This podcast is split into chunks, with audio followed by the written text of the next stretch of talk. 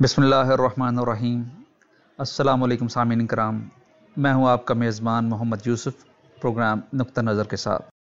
سامعین کرام، ہر آنے والی حکومت، چاہے وہ مارشاء اللہ کے ہتھوڑے کے نتیجے میں آئے، یا اٹھاون ٹو بی کی تلوار کے نتیجے میں آئے، یا پچھلی حکومت کی آئینی مدت پورا کرنے کے نتیجے میں آئے، وہ یہی رونا روتے ہوئے نظر آتی ہے کہ سابقہ حکومت نے قرضے لے لے کر اور کرپشن در کرپشن ملکی معیشت کا بیڑا غرق کر دیا ہے۔ اور ملک دیوالیہ ان کے قریب ہے۔ خزانہ خالی ہے اور جو فورن کرنسی اکاؤنٹس ہیں، وہ کم ترین سطح پر آ گئے ہیں۔ سامعین حال ہی میں حکومت کی جانب سے مالی سال دو ہزار انیس بیس کے لیے سالانہ بجٹ پیش کیا گیا۔ حکومتی حلقے اس بات کا اعتراف کرتے ہوئے نظر آتے ہیں کہ یہ ایک سخت بجٹ ہے۔ اور اس صورتحال میں ایسا بجٹ ہی پیش کیا جا سکتا تھا تاکہ محصولات میں اضافہ ہو اور بیرونی قرضوں اور امداد پر حکومتی انحصار کم ہو۔ یاسر، آپ نے بھی بجٹ تقریر سنی ہوگی اور ان پر تجزیوں اور تبصروں کا سلسلہ جاری ہے۔ آپ کا اس بجٹ کے بارے میں کیا کہنا ہے؟ جی شکریہ یوسف۔ یہ جو اعداد و شمار کی شعبدہ گری کا مظاہرہ ہے، یہ ہر سال ہم دیکھتے ہیں۔ اور عوام کے اوپر یہ جو بجٹ سانحہ ہے، یہ بھی ہر سال اسی طرح سے نازل ہوتا ہے جس طرح سے اس سال ہوا۔ لیکن میرے لیے جو اس سے زیادہ یعنی اپ سیٹنگ چیز ہے کہ گورنمنٹ جب بھی بجٹ پیش کرتی ہے اپوزیشن اس کے اوپر ہمیشہ تنقید کرتی ہے اور اس کی گورنمنٹ کی جو بجٹ ہے، وہ بھی صرف ایک نومیریکل فگرز کا بجٹ ہوتا ہے کہ یہ ہمارے ایکسپینسز ہیں، یہ ہمارے ریونیوز ہیں، اس مد میں اس دفعہ ہم نے اتنے پیسے رکھے ہیں اور اس مد میں سے اتنے پیسے مائنس کر دیے ہیں۔ اور پھر اس کے اوپر تنقید بھی صرف اسی انداز میں ایک نومیریکل تنقید ہے کہ اس مد میں اتنے پیسے نہیں ہونے چاہیے تھے اور اس مد میں اتنے زیادہ یا کم ہونے چاہیے تھے۔ یعنی اس پورے بجٹ کا سول آبجیکٹو صرف ایک نیومیریکل ایکسرسائز میں کے طور پہ محسوس ہوتا ہے۔ اور یہ ایک انتہائی بڑی زیادتی ہے۔ میں سمجھتا ہوں یعنی بجٹ کا آبجیکٹو جو ہے، وہ اس انداز میں نہیں ہو سکتا کہ آپ صرف اس کے اندر نمبرز کو پیش کریں اور پھر بجٹ کو بیلنس کرنے کی کوشش کریں۔ انشاءاللہ ہم اس کے اوپر بھی بات کریں گے، لیکن یہ جو سب سے پہلی امپورٹنٹ چیز ہے، میں سمجھتا ہوں آبجیکٹو آف دا بجٹ کیا ہونا چاہیے۔ میں اس کے اوپر بات کرنا چاہ رہا ہوں کہ موجودہ بجٹ کا آبجیکٹو اب تو گورنمنٹ جو ہے وہ بالکل کھل کر اس کے اوپر بات کرتی ہے۔ ایک ٹائم تھا کہ پاکستان کے اندر جو ہے وہ درپردہ ان چیزوں کی طرف اس طرف اشارہ ملتا تھا اور سوچنے، سمجھنے والے یا غور کرنے والے لوگ اس چیز کو زیادہ محسوس کر پاتے تھے۔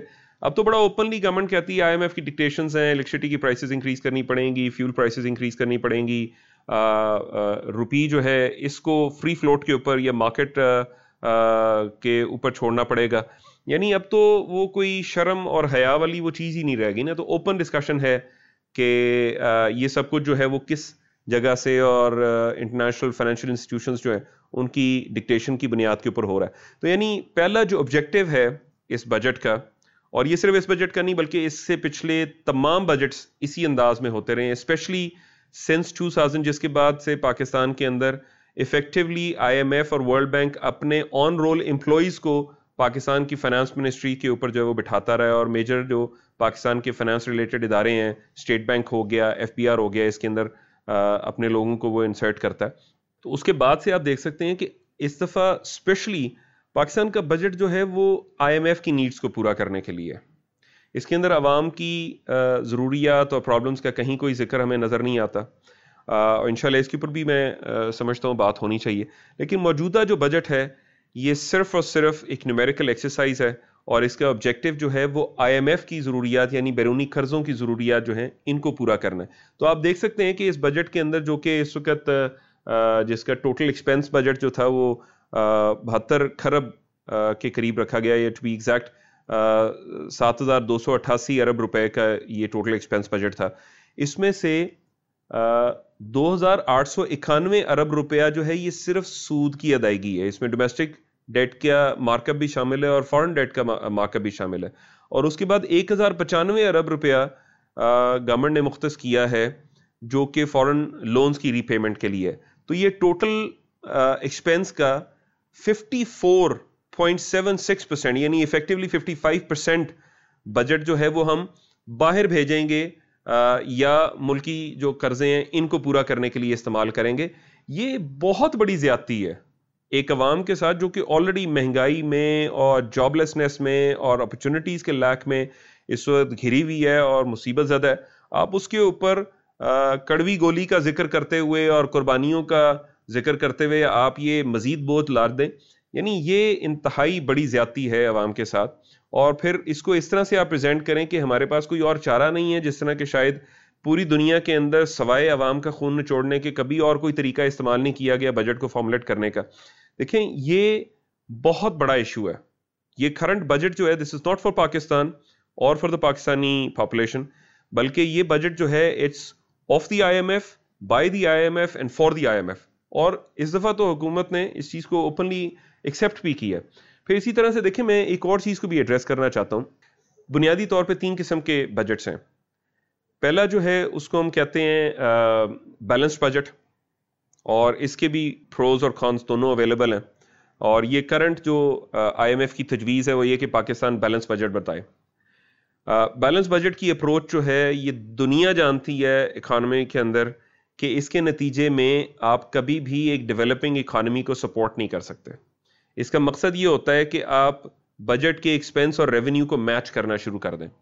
اور پاکستان جیسے ترقی پذیر ملک کے اندر ہم بیلنس بجٹ اپروچ کو استعمال اگر کرنا چاہتے ہیں تو یہ پاسبل نہیں ہے کہ اس کے نتیجے میں ہم ڈیولپ کرنا شروع کریں اپنی اکانومی کو اور یہ اکانومی اپنے پاؤں کے اوپر کھڑی ہونا شروع ہو۔ اور یہ کوئی پرسنل ڈسکشن نہیں ہے، یہ انٹرنیشنلی جو ایک کلیمڈ آپ کے اکانومسٹ ہیں، یہ ان کی ڈسکشن ہے۔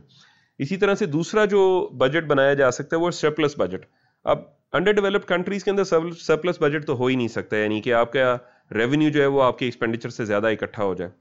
تیسری جو چیز ہے وہ ہوتا ہے ڈیفیسٹ بجٹ ڈیفیسٹ بجٹ جو ہے اس کے اندر ہمیشہ آپ کا ایکسپینس آپ کے ریونیو سے زیادہ ہوتا ہے۔ اور یہ وہ بجٹ ہے جو کہ ایڈوائز کیا جاتا ہے ہر ڈیولپ ڈیولپنگ کنٹری کو کہ وہ اپنا ڈیولپمنٹ بجٹ انکریز کرے، وہ اپنا ایکسپینس انکریز کرے اپنی جابس کے اوپر، نئے پروجیکٹس کے اوپر، جس کے ساتھ ملک کے اندر خوشحالی جو ہے وہ آنی شروع ہو۔ تو بیلنس بجٹ کی جو اپروچ اس وقت ہماری گورنمنٹ یوٹیلائز کر رہی ہے from the last so many years یہ اپروچ ہی غلط ہے۔ اور اس کا ایک اور جو بہت بڑا پہلو ہے، وہ ہے اس کا اینول ہونا۔ آپ دیکھیں کہ اینول بجٹ کی وجہ سے جولائی آنے والا ہوتا ہے اور ہم دیکھتے ہیں مئی جون سے جو ہے نا وہ ڈیسیجن میکنگ افیکٹ ہونا شروع ہو جاتی ہے۔ لوکل بزنسز جو ہیں وہ اپنی انویسٹمنٹس کو اپنی فردر جو پروجیکشنز ہیں ان کو وہ بالکل چھوڑ دیتے ہیں کیونکہ ان کو نہیں پتا کہ آنے والے بجٹ کے اندر ان کے ساتھ اب کیا بیتے گی اسی طرح جب وہ بجٹ آ جاتا ہے تو پھر اس کے بعد ایک سے دو مہینے لگ جاتے ہیں اس کے اندر لوگوں کو سیٹل ڈاؤن ہونے میں۔ تو افیکٹولی بارہ میں سے تقریباً ساڑھے تین چار مہینے جو ہیں وہ اس ڈیسیجن میکنگ کرائسس کے اندر ہم گزار دیتے ہیں۔ تو آپ سوچیں کہ اس کے نتیجے میں آپ صرف آٹھ مہینے چھوڑ رہے ہیں کہ اس آئی ایم ایف زیادہ بجٹ کے ذریعے جو ہے نا وہ اپنی اکانومی کو ہم لک آفٹر کریں which is definitely big issue for for Pakistan اور صرف پاکستانی دیکھیں دنیا کی ہر ڈیولپنگ کنٹری کے ساتھ یہی انداز برتا جاتا ہے۔ اور اسی وجہ سے ہم دیکھتے ہیں کہ ڈیولپنگ کنٹریز جو ہیں وہ ہمیشہ ڈیولپنگ ہی رہ جاتی ہیں اس کے اندر کوئی تھوڑا بہت اوپر نیچے تو معاملات ہوتے ہیں لیکن یہ جو بجٹری اپروچ ہے اس کی وجہ سے وہ ملک جو ہے وہ اپنی ترقی کو انشور نہیں کر پاتے۔ فرحان یاسر نے بجٹ کے آبجیکٹیوز کے اوپر بات کی۔ تو آپ کے خیال میں بجٹ کیسا ہونا چاہیے یا اس اس کے مقاصد کیا ہونے چاہیے؟ جزاک اللہ خیر یوسف۔ دیکھیں بجٹ کی ڈائریکشن یا بجٹ کے جو آبجیکٹیو کا جہاں تک معاملہ ہے، تو اس میں ایک سمپل سا رول جو ہے آپ کو فالو کرنے کی ضرورت ہے کہ آپ نے پبلک نیڈز کیسے ایڈریس کرنی ہے؟ لوگوں کی ضروریات ہیں کیا؟ اور لوگوں کی ضروریات پوری کرنے کے لیے آپ کے پاس لوکل ریسورسز کتنے ہیں؟ آپ یہ نہیں کر سکتے کہ لوکل ریسورسز سے جو ہے وہ بیرونی اداروں یا بین الاقوامی ضروریات کو پورا کیا جائے اور نہ ہی آپ یہ کر سکتے ہیں کہ بین الاقوامی ریسورسز سے آپ لوکل نیڈز کو پورا کریں۔ تو آپ کو لوکل ریسورسز کے ذریعے لوکل پبلک نیڈز کو ایڈریس کرنا ہے۔ تو اب آپ یہ دیکھیں کہ آپ کی لوکل نیڈز ہیں کیا۔ آپ کی سرحدیں محفوظ اور آپ کا دفاع جو ہے وہ مضبوط ہونا چاہیے۔ غربت نہیں ہونی چاہیے، مہنگائی نہیں ہونی چاہیے۔ ہر شخص کے لیے تعلیم کی فیسلٹیز اوپن اینڈ ایکول ہونی چاہیے۔ صحت تمام لوگوں کے لیے صحت کی سہولیات یکساں ہونی چاہیے۔ آپ کی مینوفیکچرنگ بیس جو ہے وہ انکریز کرنی چاہیے تاکہ آپ کا ان امپلائمنٹ کا مسئلہ ایڈریس ہو۔ پھر آپ کی ایگریکلچر کو گرو کرنا چاہیے تاکہ لوگوں کی جو خوراک کی ضروریات ہیں ان کو پورا کیا جائے۔ تو یہ وہ نیڈز ہیں جو کہ لوگوں کی پوری ہونی چاہیے۔ اب موجودہ بجٹ میں تو آپ نے ان میں سے کسی ایک چیز کو بھی ایڈریس نہیں کیا، بلکہ نیگیٹولی افیکٹ کیا۔ مثال کے طور پہ آپ نے اپنا ڈیفنس بجٹ جو فریز کیا ہے۔ وہ انفیکٹ فریز نہیں کیا۔ جو آپ کی کرنسی کی ڈیویلویشن ہے، اس کی وجہ سے وہ 25 پرسنٹ لیس ہو گیا۔ پھر اسی طرح ایجوکیشن میں آپ نے ایچ ای سی کا جو بجٹ ہے، وہ 50 پرسنٹ ڈیکریز کر دیا ہے۔ آپ کا جو مینوفیکچرنگ جی ڈی پی ہے، وہ 105 پرسنٹ ڈیکریز ہوا ہے، جو کہ تاریخ میں پہلی دفعہ ہے کہ یہ نیگیٹو میں گیا ہے۔ تو یہ جو بجٹ کا پبلک اورینٹڈ ہونا ہے، یہ میری کوئی اپنی ذاتی رائے نہیں ہے، بلکہ اسلام اس کو اس طرح دیکھتا ہے۔ اسلام میں تو سیاست کا مطلب ہی لوگوں کے امور کی دیکھ بھال ہے اور لوگوں کے امور کی دیکھ بھال اسلامی احکامات کے مطابق ہی کی جاتی ہے۔ اب ریاست کے پاس جو ریونیو کے سورسز ہیں اور جہاں جہاں وہ اس ریونیو کو اسپینڈ کر سکتی ہے، وہ شرح نے ڈیفائن کیے ہیں۔ یعنی وہ فکسڈ ہیں۔ ضرورت صرف اس امر کی رہ جاتی ہے کہ آپ کے پاس جو اویلیبل ریسورسز اور ریونیو ہیں، ان کی اس انداز سے فائنینشیل پلاننگ کریں کہ آپ ان کو بہترین انداز سے یوٹیلائز کر سکیں۔ شرازی بات کر رہے تھے کہ جس انداز سے موجودہ اینول بجٹ بنتا ہے، اس میں ڈیسیجن میکنگ کرائسس جنم لیتا ہے۔ کیونکہ بزنس مین کو یا انڈسٹریلسٹ کو نہیں پتا ہوتا کہ کس قسم کے نئے ٹیکسز لگ رہے ہیں یا جو پرانے ٹیکسز تھے، ان میں کس پرسنٹیج کے ساتھ اضافہ ہو رہا ہے۔ تو بزنس ایکٹیویٹی رک جاتی ہے گروتھ رک جاتی ہے۔ جبکہ جس انداز سے اسلام ہمیں رہنمائی دیتا ہے فائنینشیل پلاننگ کی یا بجٹنگ کی اس انداز سے کسی بھی قسم کا ڈیسیجن میکنگ کرائسس جنم ہی نہیں لیتا۔ اور چونکہ اسلامی معاشی نظام میں آپ کی جو کرنسی ہے، وہ بھی سونے اور چاندی پر بیس کرتی ہے اور اس میں فلکچویشن نہیں ہوتی، اس میں ڈیویلویشن نہیں ہوتی۔ اس وجہ سے اسلام میں نہ صرف بجٹنگ بلکہ پورا اکنامک ماڈل جو ہے، وہ بڑا اسٹیبل رہتا ہے۔ اور یہی انداز جو ہے، وہ خلافت کی تیرہ سو سال کی تاریخ میں اپنایا گیا ہے۔ اور اسی وجہ سے ایسا کئی مرتبہ ہوا کہ زکوٰۃ دینے والے تو ہیں لیکن لینے والا موجود نہیں ہے۔ پھر برصغیر جس میں اسلامی احکامات ہی نافذ تھے، دشمن اور کفار اس علاقے کو سونے کی چڑیا کا نام دیا کرتے تھے۔ جو کہ اس بات کا ثبوت ہے کہ شرح نے جو اکنامک ماڈل ہمیں دیا ہے، وہ سٹیبل ہے۔ وہ لوگوں کے امور کی دیکھ بھال کرتا ہے، لوگوں کے ایشوز کو ریزولو کرتا ہے۔ اچھا تو اس کیپٹلسٹ بجٹ کے اندر آمدن کا مین ذریعہ ہی ٹیکسز ہوتے ہیں۔ تو آپ نے اسلام کی بات کی، اگر ٹیکسز آپ نہیں لگائیں گے، تو آمدن کی پھر کیا ذرائع ہیں؟ دیکھیں، جب حکومتیں اپنے ان عوامی اداروں کو اور عوامی اثاثہ جات کو، جو کہ حکومتوں کو اور ریاستوں کو بے پناہ محصول دے سکتے ہیں، انہیں اس بات پر یقین رکھتے ہوئے فروخت کر دیتے ہیں کہ privatisation is the engine of growth تو واقعی ان کے پاس کوئی اور آپشن نہیں رہتا، سوائے اس کے کہ وہ لوگوں پر ظلم کر کے ان کی، انہیں ٹیکس کریں اور پھر اس سے ریونیو حاصل کریں۔ یعنی یہ دیکھیں، لوگوں پر دوہرا قسم کا ظلم ہے۔ پہلے ان وہ ادارے جو کہ اصل میں عوامی ملکیت میں شامل ہیں اور ان کا فائدہ عوام کو ہونا چاہیے، پہلے انہیں نقصان میں شو کیا جاتا ہے اور پھر ملٹی نیشنل کمپنیز کو بیچ دیا جاتا ہے۔ اور پھر ریاست کے محصول کو اکٹھا کرنے کے لیے آپ لوگوں پر ٹیکس لگاتے ہیں۔ یہ جن اداروں اور اساسوں کی میں بات کر رہا ہوں، اسلام انہیں پبلک پراپرٹی گردانتا ہے۔ اب میں آپ کے پاس چند ادارے اور ان کے چند سٹیٹس رکھنا چاہوں گا۔ جس سے آپ کو اندازہ ہو جائے گا کہ پبلک پراپرٹی کے ذریعے حاصل ہونے والا جو ریونیو ہے وہ کتنا بڑا ایک حصہ ہے ریاست کو حاصل ہونے والے محصول محصول کا اور ریاست اپنے آپ کو کتنے بڑے حصے سے محروم کر رہی ہے۔ مثال کے طور پہ او جی ڈی سی ایل کا جو دو ہزار اٹھارہ کا صرف پروفٹ ہے وہ ستر بلین روپیز ہے۔ ماڑی پیٹرولیم کا جو پروفٹ ہے دو ہزار اٹھارہ کا وہ پندرہ بلین روپیز ہے۔ اور کے الیکٹرک کا جو منافع ہے دو ہزار سترہ کا وہ بتیس بلین روپیز ہے۔ اب آپ اندازہ کیجیے کہ حکومت بلکہ ماضی کی تمام حکومتوں کو میں اس میں شامل کروں گا کہ درجنوں ہمارے عوامی اداروں اور اثاثہ جات کو پرائیویٹ ہاتھوں میں دے چکی ہے، جبکہ مزید درجنوں جو ہیں وہ ان کو پرائیویٹ کرنے کی تیاری کر رہی ہے، جس میں top of the list railways ہے پی آئی اے ہے اور اسٹیل مل ہے۔ اب میں یہاں پر یہ کہنا چاہوں گا کہ جب بلینز آف روپیز کا منافع صرف یہ پرائیویٹ ہاتھ کما رہے ہیں۔ تو اگر کل کو یہ تمام ادارے اور اثاثہ جات خلافت آنے کے بعد خلافت کے پاس انشاءاللہ ہوں گے تو اندازہ کیجیے کہ صرف منافع نہیں، بلکہ وہ پورا ریونیو بیت المال میں جائے گا اور خلافت اسے عوام پر خرچ کرے گی۔ اس کے علاوہ اسلام نے بیت المال کے لیے جو مستقل ذرائع آمدن رکھے ہیں، ان کا تفصیلی ذکر جو ہے وہ ہم آئی ایم ایف والے پروگرام میں کر چکے ہیں۔ لیکن اس میں سے میں ایک کا ذکر خاص طور پہ کرنا چاہوں گا جو کہ خراج ہے اور یہ ایگریکلچرل لینڈ پر اس کی پیداواری صلاحیت کے حساب سے جو ہے وہ نافذ کیا جاتا ہے۔ اس وقت پاکستان کی جو کل قابل کاج زمین ہے وہ تیس ملین ہیکٹر ہے۔ لیکن کسی بھی حصے سے خراج وصول نہیں کیا جا رہا۔ اب یہ خراج تیس ملین ہیکٹر زمین سے وصول کرنا اور اسے بیت المال میں ڈالنا یہ آپ کے بیت المال کو ریونیو سے بھر دے گا۔ لیکن آج حکومتی خزانے اس ریونیو سے خالی ہیں۔ تو آپ کو اندازہ ہو سکتا ہے کہ جو شرح نے محصولات ڈیفائن کیے ہیں، وہ ہماری ریاست اکٹھی نہیں کرتی۔ یہ نظام اکٹھا کرنے کی انہیں اجازت ہی نہیں دیتا، جبکہ لوگوں پر ظالمانہ ٹیکسز نافذ کر کے لوگوں کی کمر ضرور توڑی جاتی ہے۔ اچھا جس طرح فرحان نے ذکر کیا کہ ہمارے یہ مخصوص آمدن کے ذرائع ہیں تو پھر ان کے ایکسپنس ہیڈ کیا ہوں گے؟ ان کو کہاں پر خرچ کیا جائے گا؟ یوسف، جس طرح سے ابھی فرحان نے ذکر کیا کہ اسلام ہمیں رہنمائی دیتا ہے ریونیو سورسز کے بارے میں کہ حکومت اپنے محصولات کہاں سے اکٹھا کرے گی۔ اسی طرح اسلام چونکہ ایک مکمل ضابطہ حیات اور ایک دین ہے، اس وجہ سے یہ ہمیں ایکسپینڈیچر اور اس کے علاوہ بھی تمام معاملات کے اوپر ہماری رہنمائی کرتا ہے۔ تو ایکسپینس کے اندر دیکھیں، مختلف جو ہمارے پاس مستقل ذرائع آمدن ہے بیت المال کے ان میں سے کچھ تو ایسے ہیں جس طرح زکوٰۃ ہے یا عشر ہے، جس کے مصارف ڈیفائنڈ ہیں۔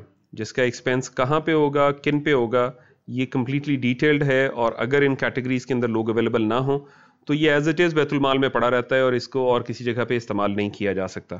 لیکن اس کے علاوہ جو بہت بڑے بڑے ریونیو ہیڈز ہیں، جس کا ذکر ابھی فرحان نے بھی کیا پبلک پراپرٹی ہے خراج ہے، مال غنیمت اس کے علاوہ ہے، اور بھی یعنی جو آمدن کے ذرائع ہیں ریاست کے پاس۔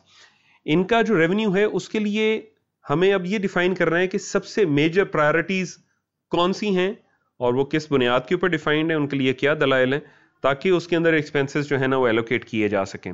تو آپ دیکھیں کہ سب سے بڑا جو امپورٹنٹ رول شرح ہمارے لیے ڈیفائن کرتی ہے بحثیت امت، وہ ہے اسلام کو پوری دنیا تک لے کر جانا۔ اور اس کے لیے ایک انڈیپینڈنٹ ڈیفینس کیپیبلٹی ہمیں جو ہے وہ ریکوائرڈ ہے۔ اور اس چیز کی دلیل جو ہے وہ قرآن کی آیت ہے، جس میں اللہ سبحانہ تعالیٰ فرما رہے ہیں الزی ارسل رسول بالہدا و دین الحق لیوز ہیرا الدین کل ہی و لوکر کہ اے نبی صلی اللہ علیہ وسلم، ہم نے آپ کو مبوس فرمایا اس دین حق کے ساتھ تاکہ آپ اس سے تمام ادیان کے اوپر غالب کر دیں۔ اب غلبہ حاصل کرنے کے لیے you need to go with authority اور اتھارٹی کے لیے آپ کو ایک کمپلیٹلی انڈیپینڈنٹ ڈیفینس کیپیبلٹی چاہیے اور اس کے لیے ہمیں ہیوی میکینیکل کمپلیکسز چاہیے، ہمیں ہیوی الیکٹریکل کمپلیکسز چاہیے، ہمیں میسائل ٹیکنالوجی چاہیے، ہمیں ایڈوانسڈ ویپنری چاہیے اور ان تمام فیلڈز کے اندر یہ کیپیبلٹی حاصل کرنے سے پہلے ایک ہیوج بجٹ چاہیے ریسرچ اور ڈیولپمنٹ کے لیے۔ اب یہ انڈیپینڈنٹ ڈیفینس کیپیبلٹی کو پیدا کرنا یہ ایک بہت بڑا ایکسپینس ہیڈ ہوگا۔ بیت المال کا، جس کے لیے وہ ان ذرائع آمدن کو استعمال کرے گی۔ اس کے ساتھ ہی جو دوسری میجر ایکسپینس کے اندر جو چیز ڈیفائن ہوتی ہے، وہ ہے عوام کی بنیادی ضروریات کو پورا کرنا۔ شرح بنیادی ضروریات اور لگژریز کو علیحدہ علیحدہ کرتی ہے۔ بنیادی ضروریات میں نبی صلی اللہ علیہ وسلم کی حدیث ہے جس میں نبی صلی اللہ علیہ وسلم نے فرمایا کہ آدم کی اولاد کا بنیادی حق یہ ہے کہ اس کو کھانا دیا جائے تاکہ وہ اپنی بھوک مٹا سکے۔ اس کو چھت مہیا کی جا سکے تاکہ وہ اپنے آپ کو محفوظ کر سکے اور اس کو لباس دیا جائے تاکہ وہ اپنا بدن ڈھانپ سکے۔ تو اب اس بنیاد کے اوپر آپ دیکھیں کہ بنیادی ضروریات کو انشور کرنا جو ہے، اگر یہ ریاست کی ذمہ داری ہے تو اس کے لیے جو ہے ایکسپینڈیچر ایک میجر ریکوائرڈ ہے۔ اور اس کے اندر ہماری جو اسلام کے اندر جو فلسفی ہے وہ یہ نہیں ہے کہ ایک میجر پرسنٹیج کی ضروریات پوری ہونی چاہیے۔ اور پروڈکشن کو انکریز کر کے اس چیز کو انشور کیا جائے۔ بلکہ اسلام یہ کہتا ہے کہ ہر انڈیویجول کی یہ ضرورت پوری ہونی چاہیے اور انشور کیا جائے کہ تمام لوگوں کے اندر جو آمدن ہے، اس کو ڈسٹریبیوٹ کر کے یہ ہدف حاصل کیا جائے۔ تو پھر ہم اس کے لیے اپنے ریونیو ٹارگیٹس مقرر نہیں کرتے، بلکہ whatever revenue is available ہم اس کی ڈسٹریبیوشن کے اوپر فوکس کرتے ہیں اور یہ انشور کرنے کی کوشش کرتے ہیں کہ ہر انڈیویجول کی بیسک نیڈس جو ہیں، وہ پوری ہو سکیں۔ اب اس کے علاوہ آپ دیکھیں کہ ان تمام چیزوں کو فیول کرنے کے لیے کچھ اور چیزیں ہیں جو اکانومی کو اسٹرینتھن کرتی ہیں۔ مثال کے طور پہ ایگریکلچر ریفارمز ایگریکلچر ریفارمز کا مطلب یہ نہیں ہے کہ ہم اس کے اوپر ٹیکسز کی شرح یا سپورٹ پرائس یا ان چیزوں کے اوپر ہم اپنا جو ہے نا وہ ایفرٹ کریں، بلکہ اس کا ایکچوئل مطلب یہ ہے کہ ہم زراعت کو امپروو کیسے کریں گے۔ تو اب اس ٹائم کے اوپر ہمارے پاس جو زمین اس وقت قابل کاشت اویلیبل ہے یا اس کو قابل کاشت بنایا جا سکتا ہے، تھوڑی بہت اس کے اندر محنت کر کے ٹیکنالوجی کو یوٹیلائز کرتے ہوئے، تو اب اس ٹیکنالوجی کو مہیا کرنا، ایسی انڈسٹری کو فروغ دینا جو کہ اس اس ٹیکنالوجی کو جو ہے وہ مینوفیکچر کر سکے۔ اور پھر اس کے بعد جو کسان ہیں ان کو قرض ہنسنا پرووائڈ کرنا یا ایون گرانٹس دینا، جس کے نتیجے میں وہ اس ٹیکنالوجی کو یوٹیلائز کرنے کے قابل ہو سکیں، جس کے اندر ڈرپ اریگیشن بھی موجود ہے، جس کے اندر ایڈوانس سیڈز کی جو ہے ریسرچ اور ڈیولپمنٹ اس کی ایک ریکوائرمنٹ ہے۔ اس کے اندر آپ اپنی نہروں اور ندی نالوں کو آپ اس کو کنکریٹنگ کر کے ان تک پانی کی اویلیبلٹی جو ہے اس کو امپروو کر سکتے ہیں۔ اسی طرح ہمیں چھوٹے بڑے ڈیمز کے اوپر انویسٹمنٹ کرنے کی ضرورت ہے اور اس کو مختلف انٹرنیشنل جو فائنینشیل انسٹیٹیوشنز ہیں ان کی طرف سے حاصل ہونے والے قرضے کی نظر نہیں کیا جا سکتا کہ جب تک وہ قرضہ اویلیبل نہیں ہوگا ہم نہیں بنائیں گے، بلکہ اس کو ڈائریکٹ آپ کا بجٹ ایکسپینس میں شامل ہونا چاہیے۔ اس کے ساتھ ساتھ آپ دیکھیں، ہمیں کنزیومر پروڈکٹس کی ضرورت ہے۔ آج گورنمنٹ ایک بلینکٹ مانیٹری پالیسی کے تھرو جو ہے، وہ انشور کرنے کی کوشش میں لگی ہوئی ہے کہ کسی طرح ہمارا امپورٹ بل کم ہو جائے۔ جبکہ جو عام کنزیومر کی ریکوائرڈ چیزیں ہیں، اگر وہ یہاں پہ پروڈیوس نہیں ہو رہی تو نیچرلی آپ کو انہیں امپورٹ کرنے کی ضرورت ہے۔ تو ہمیں ایسی انڈسٹری کی ضرورت ہے مینوفیکچرنگ بیس کی ضرورت ہے، جو آپ کی ریکوائرڈ کنزیومر پروڈکٹس کو ڈیولپ کر سکے اور ان کو مارکیٹ میں مینوفیکچر کر کے پرووائڈ کر سکے۔ تو آپ کو ایک پوری انڈسٹریل بیس کو ڈیولپ کرنے کی ضرورت ہے اور اس کے لیے بیک اینڈ کے اوپر جس طرح سے میں نے کہا جو ڈیفینس اورینٹیڈ آپ کی انڈسٹری ہوگی ہیوی انڈسٹری وہ یہ کیپیبلٹی پرووائڈ کرے گی کہ آپ اس سے ڈیفینس اورینٹیڈ پروڈکٹس بھی بنا سکیں گے اور ان سے وہ والی مشینز بھی بنا سکیں گے جس نے آگے ان پروڈکٹس کو پروڈیوس کرنا ہے آپ کی کنزیومر بیسڈ انڈسٹری کے اندر۔ تو یہ وہ بنیادی ڈفرنس ہے ایکسپینسز کا جو کہ کرنٹ بجٹ جو ہے وہ اس انداز میں ایلوکیٹ ہی نہیں کرتا۔ اور ہاں آپ یہ دیکھیں کہ سب سے بڑا جو اس ٹائم کے اوپر ہمارے ایکسپینڈیچر کے اندر، جس کے اندر میں نے پہلے بھی ذکر کیا تھا کہ ففٹی فائیو پرسینٹ ہم لونز کی ری پیمنٹ کے لیے، اور ایکچولی اس میں سے فورٹی ون پرسینٹ جو ہے وہ تو ڈائریکٹلی صرف مارک اپ ہی کی ری پیمنٹ ہے۔ تو ہم اس کے اوپر انویسٹ کر رہے ہیں۔ یہ ایکسپینس ہیڈ اسلام ایکسیپٹ ہی نہیں کرتا۔ اور ہم اس کے اوپر یعنی تفصیلی گفتگو اپنے پرانے پروگرامز کے اندر کر چکے ہیں۔ کہ یہ ایکسپینس ہیڈ جو ہے وہ جائز نہیں ہے اور اس کو ہم اس کے اندر انکلوڈ نہیں کریں گے۔ Capital system Islamic budget allow نہیں کرے گا۔ اس کے لیے پورا ایک نظام چاہیے جو اس تھیم کو انویسٹ کرے اور اس کے اندر صرف بجٹ ہی نہیں بلکہ ایک پورا اکنامک ماڈل جو ہے وہ انشاءاللہ ڈیفرنٹ ہوگا اور وہ حقیقت کے اندر پاکستان اور پوری مسلم امت کے لیے حقیقی فلاح لے کر آئے گا۔ یہ موجودہ نظام اس کو دینے سے قاصر ہے۔ جی شکریہ یاسر۔ سامعین، آج کے پروگرام میں ہم نے یہ جاننے کی کوشش کی کہ کس طرح سے ایک سرمایہ دارانہ بجٹ ترتیب دیا جاتا ہے اور ان کی ترجیحات کیا ہوتی ہیں۔ اور ہم نے یہ بھی جانا کہ اسلام میں محصولات کے ذرائع کیا ہے اور ان کو کن مد کے اندر خرچ کیا جاتا ہے۔ میں اپنے مہمانان گرامی کا شکریہ ادا کرتا ہوں۔ اپنے میزبان محمد یوسف کو اگلے پروگرام تک اجازت دیں۔ اللہ حافظ۔